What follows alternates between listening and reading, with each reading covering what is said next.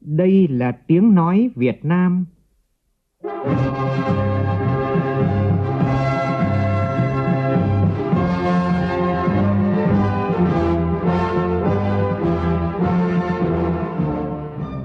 là tiếng nói Việt Nam phát thanh từ Hà Nội, thủ đô nước Cộng hòa xã hội chủ nghĩa Việt Nam.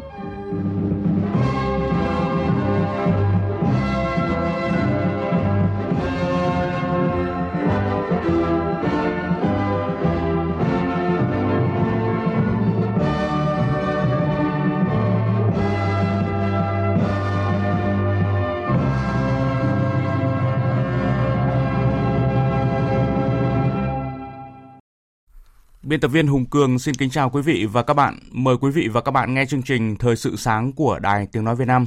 Hôm nay thứ Hai ngày 20 tháng 1 năm 2020, tức ngày 26 tháng Chạp của năm Kỷ Hợi. Chương trình có những nội dung chính sau đây.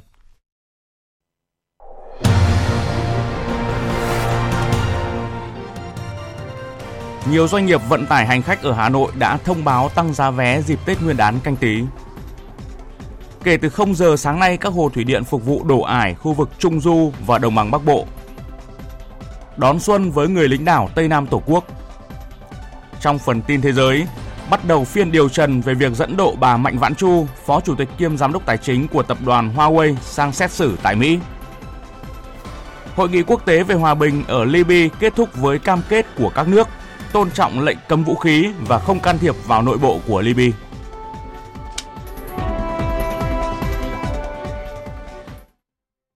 Bây giờ là nội dung chi tiết. Thưa quý vị và các bạn, thăm trường Sĩ quan Lục quân 2, Đại học Nguyễn Huệ thuộc Bộ Quốc phòng tại thành phố Biên Hòa của tỉnh Đồng Nai, Thủ tướng Nguyễn Xuân Phúc nhấn mạnh, thế hệ người Việt Nam ngày hôm nay có thể học được 5 bài học từ Hoàng đế Quang Trung, đó là tự tin, thần tốc, táo bạo, nắm bắt đúng thời cơ, có sự chắc chắn trong hành động. Thủ tướng yêu cầu các thế hệ cán bộ chiến sĩ của trường noi gương truyền thống vẻ vang gần 60 năm xây dựng và trưởng thành, đồng thời tiếp tục đổi mới, nâng cao chất lượng đào tạo, đáp ứng yêu cầu, nhiệm vụ xây dựng và bảo vệ Tổ quốc trong thời gian tới. Chiều qua tại Thành phố Hồ Chí Minh, Thủ tướng cùng Phó Thủ tướng Vũ Đức Đam đã tới dâng hương tưởng nhớ các đồng chí nguyên lãnh đạo Đảng, Nhà nước và Chính phủ qua các thời kỳ. Tại chương trình Xuân yêu thương diễn ra tối qua, Ban Thường trực Ủy ban Mặt trận Tổ quốc Việt Nam Thành phố Hồ Chí Minh đã trao 517 suất quà Tết cho các hộ nghèo, cận nghèo và các hộ dân trong diện giải tỏa đền bù tại các dự án ở quận Thủ Đức. Tin của phóng viên Nguyễn Tâm thường trú tại Thành phố Hồ Chí Minh. Với tinh thần Tết đến mọi nhà, mọi người, chương trình Xuân yêu thương trao mỗi suất quà bao gồm phần quà nhỏ là các nhu yếu phẩm trị giá 300.000 đồng, kèm theo 700.000 đồng tiền mặt. Ngoài ra, các hộ dân sẽ được nhận thêm sự hỗ trợ tại các phường nơi cư trú với số tiền là 500.000 đồng. Chị Phạm Thị Kim Liên, trú tại phường Bình Chiểu, quận Thủ Đức, được nhận quà Tết hết sức xúc động. Mừng và vui vì trước giờ không được. Nhưng mà năm nay thì được mấy người trên phường với trong tổ, rồi khu phố cũng thấy hoàn cảnh tôi khó khăn nên giúp đỡ. Một phần quà thôi mà mình thấy cũng nhẹ được phần nào. Mình cũng mua được mấy bộ đồ cho mấy đứa nhỏ hay là bông hoa vậy đó, rồi chưng mấy ngày Tết đó. Cũng tối qua tại thành phố Ufa, thủ phủ của Cộng hòa Bashkortostan thuộc Liên bang Nga, trong bầu không khí ấm áp và hữu nghị, Hội người Việt Nam tại Cộng hòa Bashkortostan đã tổ chức trọng thể sự kiện liên hoan văn nghệ và tiệc chào mừng đón Tết Canh Tý. Văn Thường, phóng viên Đài Tiếng nói Việt Nam thường trú tại Liên bang Nga đưa tin. Tham dự buổi lễ, Tổng lãnh sự Việt Nam tại thành phố Ekaterinburg, ông Ngô Phương Nghị đánh giá cao sự phát triển ổn định, vững chắc của cộng đồng người Việt Nam ở Ufa trong bối cảnh nước Nga phải đối mặt với nhiều thách thức ảnh hưởng trực tiếp tới đời sống kinh tế của bà con, bày tỏ và mong muốn Hội người Việt tại Cộng hòa Bashkortostan sẽ tiếp tục đóng vai trò là hạt nhân tích cực, vượt qua mọi khó khăn, tìm hướng đi giúp cộng đồng người Việt tại Ufa ổn định và phát triển. Tại buổi lễ, cộng đồng người Việt tại Ufa đã được thưởng thức một chương trình ca múa nhạc đặc biệt với những điệu múa dân gian độc đáo, vui nhộn của dân tộc Bashkiria cùng với những bài hát về mùa xuân, đất nước và tình yêu do bà con cộng đồng và các ca sĩ đến từ Việt Nam thể hiện. Thưa quý vị và các bạn, cứ mỗi dịp Tết đến xuân về, người dân Việt Nam ở khắp mọi nơi trên thế giới lại bồi hồi nhớ về quê hương, về gia đình và đặc biệt là nhớ về ngày Tết cổ truyền với những tình cảm mong ước tốt đẹp nhất.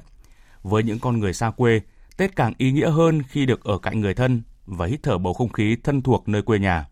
Phóng viên Hà Anh Mai Cát thường trú tại Thành phố Hồ Chí Minh ghi lại nỗi niềm tâm sự của những người con xa xứ. gần 49 năm ở Washington DC, Mỹ, cũng gần bằng từng đấy năm, gia đình bà Trần Thị Thu đón Tết cổ truyền ở nơi xứ người bên kia bán cầu. Cũng bánh chưng, bánh tét, cũng mứt Tết hoa mai, hoa đào. Nhưng sao với bà Thu, Tết nơi xa xứ lại buồn và lạnh lẽo đến thế? Nhưng năm nay thì khác, Tết với bà trọn vẹn và ý nghĩa hơn nhiều khi được trở về đón Tết trên chính quê hương Việt Nam. Ở bên Mỹ, lạnh lẽo, nó rất là thiếu thốn cái hình ảnh của quê hương. Ở đây là có một cái sức sống, một cái nội lực, nó hiện lên từ cái tâm của mọi người. Anh chị nó hoàn toàn khác, trọn vẹn, hạnh phúc. Khi hương sắc của mùa xuân theo từng cánh mai vàng len lỏi vào từng con hẻm, thì cũng là lúc người ta lại nôn nao được trở về nhà, được sum vầy bên người thân, bên mâm cơm gia đình đầm ấm, để được sẻ chia những khó khăn và cả những niềm vui sau một năm lao động vất vả. Với mỗi người Việt, đó là niềm hạnh phúc trọn vẹn. Và những kiều bào xa quê cũng vậy. Anh Lâm Chí Thiện, Việt kiều Úc, dù công việc bộn bề, nhưng hơn 20 năm nay, năm nào anh cũng thu xếp thời gian để về thành phố Hồ Chí Minh đón Tết cổ truyền. Cái Tết Nguyên Đán là một cái Tết truyền thống, thành ra là ở gia đình thì mọi người rất là háo hức để chuẩn bị cho nó tốt, để mà được có một cái Tết rất là vui vẻ và hạnh phúc. Mình về hồi lúc 92 rồi 94 thì lúc đó là thành phố cũng giống như những cái cơ sở hạ tầng đó thì còn rất là giới hạn. Nhưng mà bây giờ thì mình thấy ở đây mình đi lên Thủ Đức hay mình đi về xuống miền Tây á, thì mình thấy đường xá cũng rất là tốt, nó thay đổi quá nhanh và quá nhiều. Còn với anh Danny Võ Thành Đăng, người Việt đang sinh sống và làm việc tại Singapore. Mỗi độ Tết đến xuân về, đón giao thừa chính là khoảnh khắc mà anh nhớ mãi không quên. Khi đó mọi thành viên trong gia đình cùng nhau ngồi lại, sum vầy bên mâm cơm cúng tổ tiên. Hãy trong cái thời gian, hãy dành cái khoảng thời gian mình có được để quay trở về, để được đoàn tụ, để được đoàn viên, để gặp gỡ lại những người thân sau bao lâu mình xa cách. Tôi nghĩ rằng một thông điệp để gửi gắm đến những người đã lâu rồi chưa về, hãy về đi và hãy đón một cái mùa xuân thật ý nghĩa với những người thân của mình. Có thể nói Tết cổ truyền là nét văn hóa thiêng liêng không thể thiếu và gắn bó trong tâm thức của mỗi người con đất Việt. Mời quý vị nghe tiếp chương trình Thời sự sáng của Đài Tiếng nói Việt Nam. Tối qua, Hội Hoa Xuân Thành phố Hồ Chí Minh Canh Tí năm 2020 do Ủy ban Nhân dân thành phố tổ chức đã khai mạc tại công viên Tào Đàn, số 55C đường Nguyễn Thị Minh Khai, phường Bến Thành, quận 1. Hội Hoa Xuân năm nay thiết kế trưng bày đa dạng các loại hoa, cây cảnh và có nhiều hoạt động đặc sắc. Hội diễn ra từ ngày 19 cho đến ngày 30 tháng 1. Tại Hà Nội, nhiều siêu thị, cửa hàng tiện lợi sẽ tăng thời gian bán hàng và mở cửa xuyên Tết để phục vụ nhu cầu mua sắm của người dân. Hai siêu thị Aeon và Aeon Mall Hà Đông và Long Biên sẽ mở cửa xuyên Tết từ 9 giờ đến 22 giờ mỗi ngày. Hệ thống cửa hàng tiện lợi Circle K cũng hoạt động xuyên Tết không nghỉ, trong khi đó Big C sẽ tăng thời gian phục vụ đến 23 giờ mỗi ngày. Trong khi đó, nhiều doanh nghiệp vận tải tại Hà Nội mới đây đã thông báo tăng giá vé dịp Tết Nguyên đán Canh Tí lên mức giá tăng trung bình từ 50 đến 60% so với ngày thường, khiến nhiều học sinh, sinh viên và người lao động thêm gánh nặng khi về quê ăn Tết.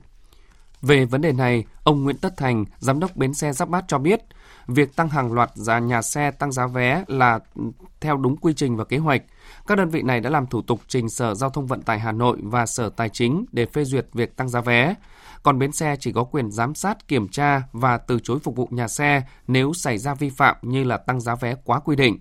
Trong khi đó, ông Lý Trường Sơn, giám đốc bến xe Mỹ Đình lại cho biết giá vé tại bến xe Mỹ Đình vẫn chưa có gì thay đổi và ở mức ổn định. Hiện chưa có bất cứ đơn vị kinh doanh vận tải nào tiến hành tăng giá vé trong ngày Tết. Chiều qua, lượng người và phương tiện đổ về bến xe miền Đông, quận Bình Thạnh của Thành phố Hồ Chí Minh tăng đột biến, khiến giao thông tại một số tuyến đường xung quanh bến xe bị kẹt cứng. Nhiều hành khách phải chạy bộ vào bến xe vì sợ trễ chuyến. Phản ánh của phóng viên Hà Khánh. Phía trong bến xe miền Đông đông nghẹt người, các dãy nhà chờ và khu vực chân cầu thang, đâu đâu cũng có hành khách ngồi chờ lên xe. Chị Ngọc Trâm, một hành khách đang chờ lên xe về Quảng Ngãi cho biết: Em mua cách đây cũng khoảng nửa tháng, nhưng mà em phải nhờ người quen mua giùm. Mua ở ngoài quê gửi vào quầy vé ở công ty ở ngoài quê luôn. Chứ ở đây thì không biết giờ nào, không có thời gian để đi mua anh. Đa phần khách đến bến xe hôm nay đã đặt vé từ trước và chỉ đến bến để lấy vé và lên xe. Nhiều hành khách đến trước giờ khởi hành đến vài tiếng vì sợ kẹt xe. Bùi Thị Huyền Trang, sinh viên Đại học Nguyễn Tất Thành đang chờ xe, nói: Dạ, em mua vé hơn một tuần trước rồi và em về Gia Lai. Lúc em mua thì cũng hơi khó tại vì chỉ được mua trong vòng 4 hay 5 ngày gì đó thôi mà sẽ hết vé rồi. Dạ, tại vì em sợ kẹt xe nên em tới sớm. Theo đại diện một số hãng xe, phần lớn vé Tết đã bán hết nhưng vẫn còn cơ hội cho những ai chưa có vé có thể ra mua vé đi ngay vì khách trả vé hoặc vé xe chưa bán hết. Còn đại diện bến xe miền Tây cho biết hôm nay dự báo tăng lên 45.000 và cao điểm là 28-29 tháng Chạp với khoảng 62.000 lượt khách qua bến. Dự báo tình hình giao thông tại các bến xe ở thành phố Hồ Chí Minh sẽ còn tiếp tục căng thẳng trong những ngày sắp tới. Cũng từ chiều đến tối muộn ngày hôm qua, trên tuyến đường từ thành phố Bến Tre đến cầu Rạch Miễu xảy ra tắc đường kéo dài gần 10 km. Một tuần nay tình trạng này xảy ra liên tục kể cả ngày thường chứ không riêng cuối tuần. Nguyên nhân chủ yếu là do lượng xe tải trọng lượng lớn chở hoa từ Bến Tre đi các tỉnh phục vụ Tết Nguyên đán tăng nên dẫn đến ùn ứ. Thưa quý vị, Tết đến xuân về, nhiều bệnh nhân và người thân của mình phải ăn Tết trong bệnh viện. Với những bệnh nhân ung thư, chuyện ăn Tết ở bệnh viện lại quá quen trong hành trình chống chọi bệnh tật. Phóng viên Tuyết Lê tại miền Trung chia sẻ nỗi đau của các bệnh nhân đang điều trị tại Bệnh viện Ung bướu Đà Nẵng. Bệnh viện Ung bướu Đà Nẵng ngày cuối năm vắng lặng hơn mọi ngày. Những bước chân chậm rãi, những vẻ mặt tiều tụy thoáng qua bên hành lang, thứ họ cần nhất lúc này là được ở nhà, bên người thân, bạn bè. Hơn một năm chống chọi với căn bệnh ung thư vú giai đoạn 3, chị Trần Thế Vinh ở huyện Buôn Đôn, tỉnh Đắk Lắk thầm thía nỗi buồn bệnh viện. Tôi rất buồn, bệnh hiểm nghèo với tôi cũng buồn lắm. Tết không về được thì tôi rất nhớ con, nhớ chồng, nhớ bà con hàng xóm họ đến chúc Tết. Mỗi năm thường 30 Tết gia đình sum họp quây quần bên cái mâm cơm, bên cái nồi bánh chưng vui vẻ. Nhưng mà năm nay tôi không về được.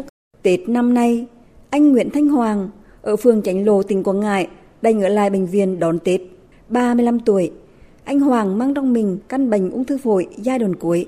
Tết này thì về không được, con nó còn nhỏ, vợ thì ở nhà neo đơn, mình ở ngoài này thì rất là nhớ vợ nhớ con. Đặc biệt là đêm giao thừa người ta đón sum họp với gia đình, mình thì còn ở nằm viện này. Thật sự là đau xót, buồn. Không riêng gì chị Vinh, anh Hoàng, Tết này 100 người khác cũng ở lại điều trị tại Bệnh viện Ung bướu Đà Nẵng. Mỗi người mỗi quê, mỗi hoàn cảnh, nhưng nỗi khổ thì giống nhau. Giúp họ dịu bớt nỗi đau, Ủy ban nhân dân thành phố Đà Nẵng hỗ trợ mỗi bệnh nhân 240.000 đồng để cải thiện bữa ăn ngày Tết. Bệnh viện cũng ưu tiên hỗ trợ chỗ ở trong nhà lưu trú cho người nhà bệnh nhân ở xa. Giáp Tết, nhiều tổ chức từ thiện đến thăm hỏi và trao quà Tết, tặng bánh chưng xanh, động viên họ vượt qua nỗi đau bệnh tật. Ông Trần Từ Quý, Giám đốc Bệnh viện Ung bướu Đà Nẵng cho biết. Bệnh viện cũng sắp xếp để tổ chức từ thiện những cái đơn vị cho họ trực tiếp gặp gỡ bệnh nhân, động viên an ủi bệnh nhân và tặng quà cho bệnh nhân. Bệnh viện cũng cố gắng hết sức cho bệnh nhân được cảm thấy không có bị đơn độc, cô đơn trong những ngày mà phải ở lại bệnh viện để đón xuân. Tết trong bệnh viện chứa chan tình yêu thương, những bệnh nhân ung thư cảm thấy ấm lòng khi được mọi người sẻ chia. Lại thêm một trường hợp lái xe vi phạm nồng độ cồn bị phạt khung cao nhất với mức phạt 35 triệu đồng và thu giấy phép lái xe 2 năm. Trường hợp xảy ra tại thành phố Buôn Ma Thuột, tỉnh Đắk Lắk. Tổ công tác thuộc đội cảnh sát giao thông thành phố Buôn Ma Thuột cho biết, tối 18 tháng 1 qua kiểm tra nồng độ cồn, lái xe ngụ xã Aeon, huyện Buôn Đôn đã được xác định có nồng độ cồn là 1,006 mg trên 1 lít khí thở. Kể từ 0 giờ sáng nay đến 24 giờ ngày 23 tháng 1, các hồ thủy điện sẽ phục vụ đổ ải khu vực Trung Du và Đồng bằng Bắc Bộ. Để đảm bảo tận dụng tối đa nguồn nước bổ sung từ các hồ thủy điện, Tổng cục Thủy lợi, Bộ Nông nghiệp và Phát triển Nông thôn yêu cầu Sở Nông nghiệp và Phát triển Nông thôn các tỉnh, thành phố, các công ty khai thác công trình thủy lợi liên tỉnh, sẵn sàng các hoạt động lấy nước.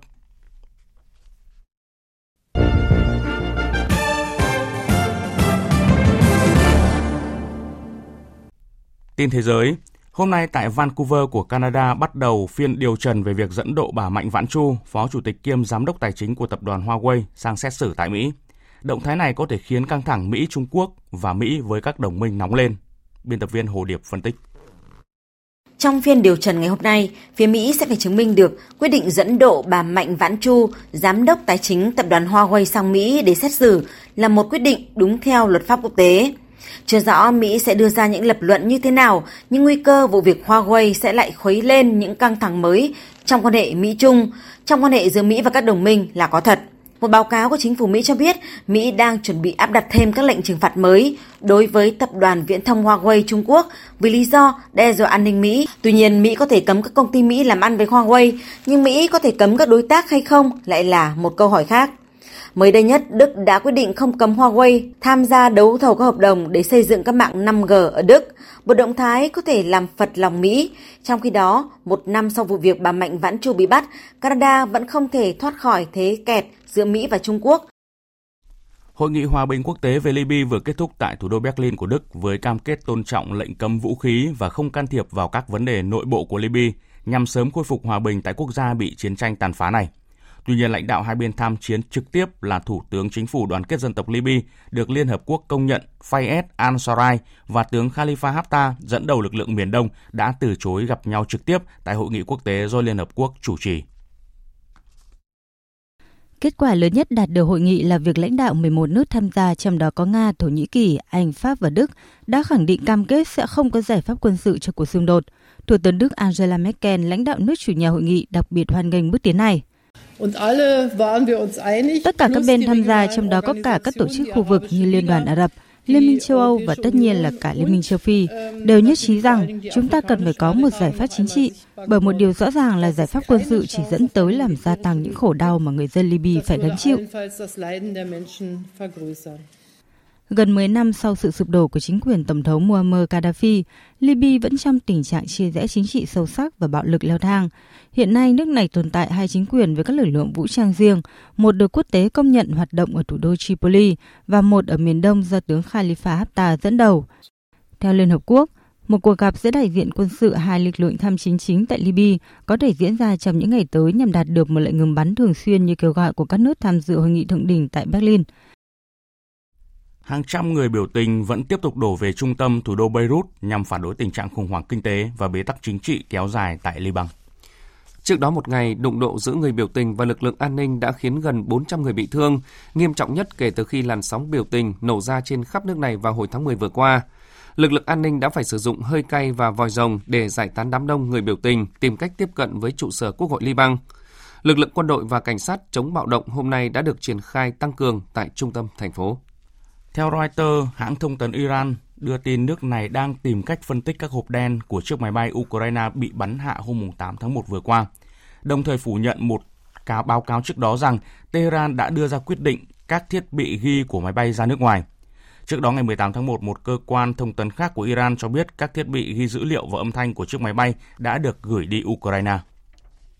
Một vụ hỏa hoạn nghiêm trọng xảy ra vào lúc rạng sáng nay tại khu nhà dành cho người khuyết tật tại thị trấn Vejproti, miền Tây Bắc nước Séc, giáp với biên giới Đức và khiến ít nhất 8 người thiệt mạng, 29 người khác bị thương. Trên trang mạng cá nhân Twitter, Thủ tướng Cộng hòa Séc Andrej Babiš gọi vụ hỏa hoạn là thảm kịch kinh hoàng và yêu cầu lực lượng cảnh sát và cứu hỏa làm việc khẩn trương để giúp đỡ người bị nạn.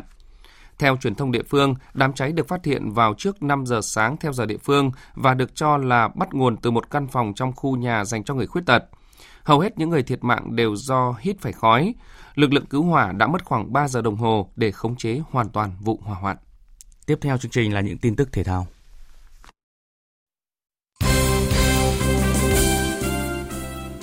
Thưa quý vị và các bạn, tại vòng chung kết U23 châu Á đang diễn ra tại Thái Lan, hai đội tiếp theo được xác định vào chơi ở bán kết là U23 Hàn Quốc và U23 Uzbekistan.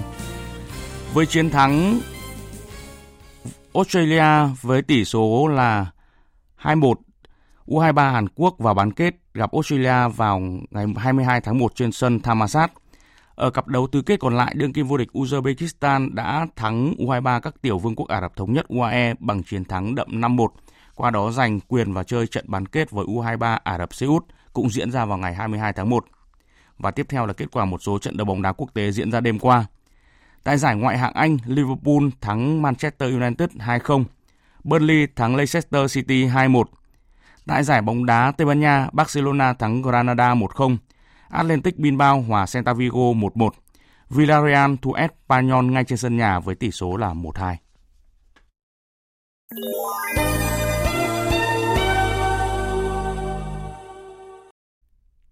Thưa quý vị và các bạn, đã thành thông lệ hàng năm cứ mỗi dịp Tết đến xuân về, các cơ quan, ban, ngành, chính quyền, các địa phương và nhân dân trong cả nước lại hướng về những người lính biên cương, hải đảo. Vì nghĩa vụ thiêng liêng với Tổ quốc, các anh đã không thể về sum họp trong những ngày đầu xuân cùng gia đình. Nhưng thiếu thốn tình cảm gia đình ấy được bù đắp bởi sự yêu thương, đùm bọc của cả hệ thống chính trị và nhân dân trong cả nước. Năm nay, đoàn chúc Tết của Bộ Tư lệnh Vùng 5 Hải quân xuất hành sớm hơn mọi năm để mang tâm tình, mang sắc xuân đến với những người lính đảo đang canh giữ vùng trời, vùng biển Tây Nam của Tổ quốc.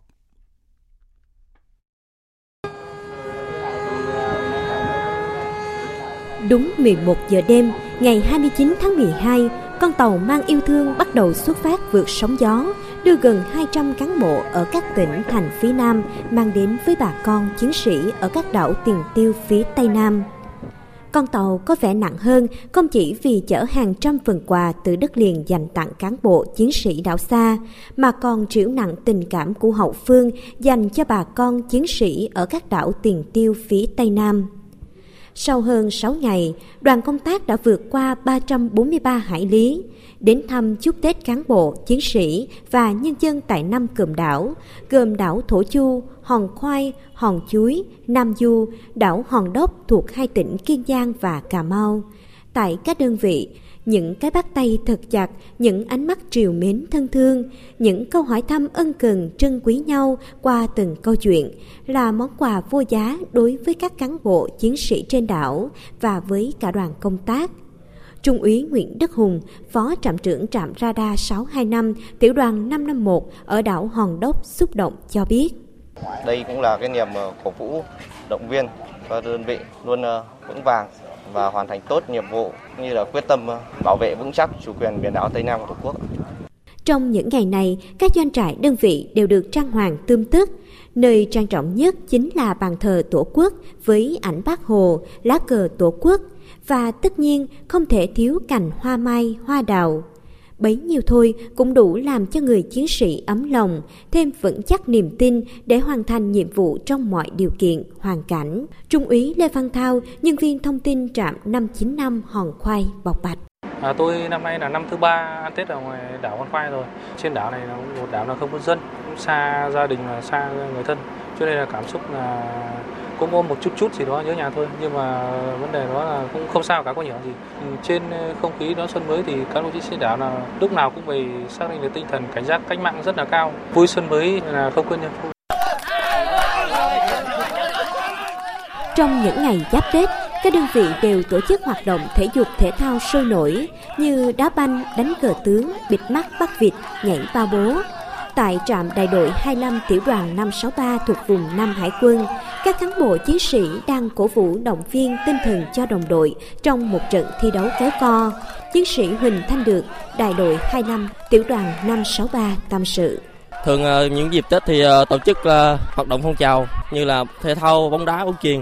Mình ở này đang thiếu thốn tình cảm gia đình rồi, nhưng mà so với ở nhà thì trong này vẫn không thua kém gì khi mà ăn Tết ở nhà.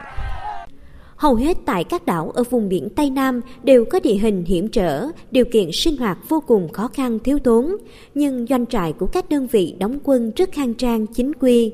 Điều đó cho thấy Đảng, Nhà nước và Bộ Quốc phòng quan tâm chăm lo đời sống vật chất và tinh thần cho bộ đội ngày một nhiều hơn.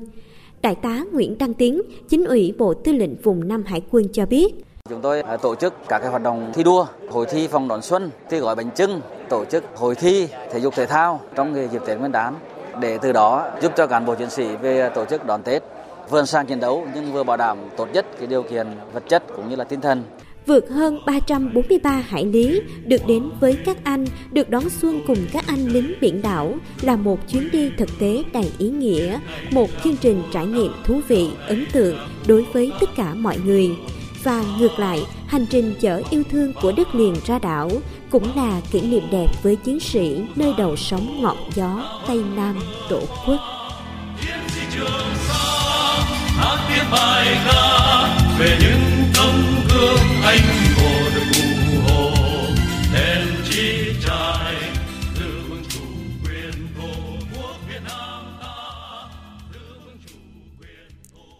Quý vị và các bạn vừa nghe bài viết Đón Xuân với người lính đảo Tây Nam Tổ quốc do nhóm phóng viên Lam Hiếu Hồng Phương, cơ quan thường trú đồng bằng sông Cửu Long thực hiện.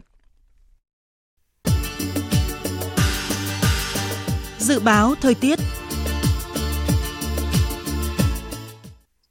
Trung tâm Dự báo Khí tượng Thủy văn Quốc gia cho biết, miền Bắc hôm nay tiếp tục mưa rét. Ở khu vực vùng núi rét đậm rét hại, nhiệt độ một vài nơi từ 5 đến 6 độ. Thủ đô Hà Nội dao động trong khoảng từ 15 đến 17 độ. Tây Nguyên và Nam Bộ hôm nay nắng nhiều. Riêng Nam Bộ một vài nơi còn nắng nóng với nhiệt độ cao nhất 34 độ. Và sau đây sẽ là phần dự báo chi tiết các khu vực ngày và đêm nay. Phía Tây Bắc Bộ nhiều mây, có mưa nhỏ, mưa phùn và sương mù. Riêng khu Lai Châu, Điện Biên, ngày nắng, trời rét, có nơi có rét đậm, nhiệt độ từ 14 đến 28 độ. Riêng Lai Châu, Điện Biên thấp nhất từ 12 đến 15 độ, có nơi dưới 12 độ. Phía Đông Bắc Bộ và Thanh Hóa nhiều mây, có mưa nhỏ, mưa phùn và sương mù, trời rét đậm, vùng núi có nơi rét hại, nhiệt độ từ 11 đến 15 độ, vùng núi có nơi thấp nhất từ 8 đến 10 độ. Các tỉnh từ Nghệ An đến Thừa Thiên Huế có mưa nhỏ vài nơi, đêm và sáng sớm trời rét, nhiệt độ từ 17 đến 28 độ. Các tỉnh ven biển từ Đà Nẵng đến Bình Thuận, ngày nắng, đêm có mưa rào vài nơi, nhiệt độ từ 20 đến 31 độ. Tây Nguyên ngày nắng, đêm không mưa, nhiệt độ từ 15 đến 29 độ. Nam Bộ ngày nắng, đêm không mưa, nhiệt độ từ 22 đến 34 độ. Khu vực Hà Nội có mưa nhỏ, mưa phùn và sương mù, trời rét đậm, nhiệt độ từ 13 đến 17 độ. Tiếp theo là dự báo thời tiết biển. Bắc Vịnh Bắc Bộ có mưa vài nơi, tầm nhìn xa trên 10 km, gió Đông Bắc cấp 4, cấp 5. Nam Vịnh Bắc Bộ có mưa vài nơi, tầm nhìn xa trên 10 km, gió Đông đến Đông Nam cấp 4. Vùng biển từ Quảng Trị đến Ninh Thuận có mưa rào vài nơi, tầm nhìn xa trên 10 km, gió Đông Bắc cấp 4, cấp 5. Vùng biển từ Bình Thuận đến Cà Mau có mưa rào vài nơi, tầm nhìn xa trên 10 km, gió Đông Bắc cấp 5, giật cấp 6.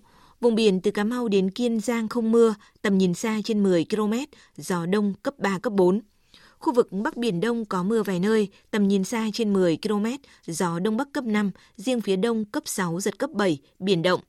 Khu vực giữa Biển Đông và khu vực quần đảo Hoàng Sa thuộc thành phố Đà Nẵng có mưa vài nơi, tầm nhìn xa trên 10 km, gió Đông Bắc cấp 5. Khu vực Nam Biển Đông và khu vực quần đảo Trường Sa thuộc tỉnh Khánh Hòa có mưa rào và dông vài nơi, tầm nhìn xa trên 10 km, gió Đông Bắc cấp 5, riêng phía Tây cấp 6, giật cấp 7, biển động. Vịnh Thái Lan không mưa, tầm nhìn xa trên 10 km, gió nhẹ. Những thông tin thời tiết vừa rồi đã kết thúc chương trình Thời sự sáng nay. Chương trình do biên tập viên Hùng Cường biên soạn và thực hiện với sự tham gia của phát thanh viên Mạnh Cường, kỹ thuật viên Thu Phương, chịu trách nhiệm nội dung Nguyễn Mạnh Thắng.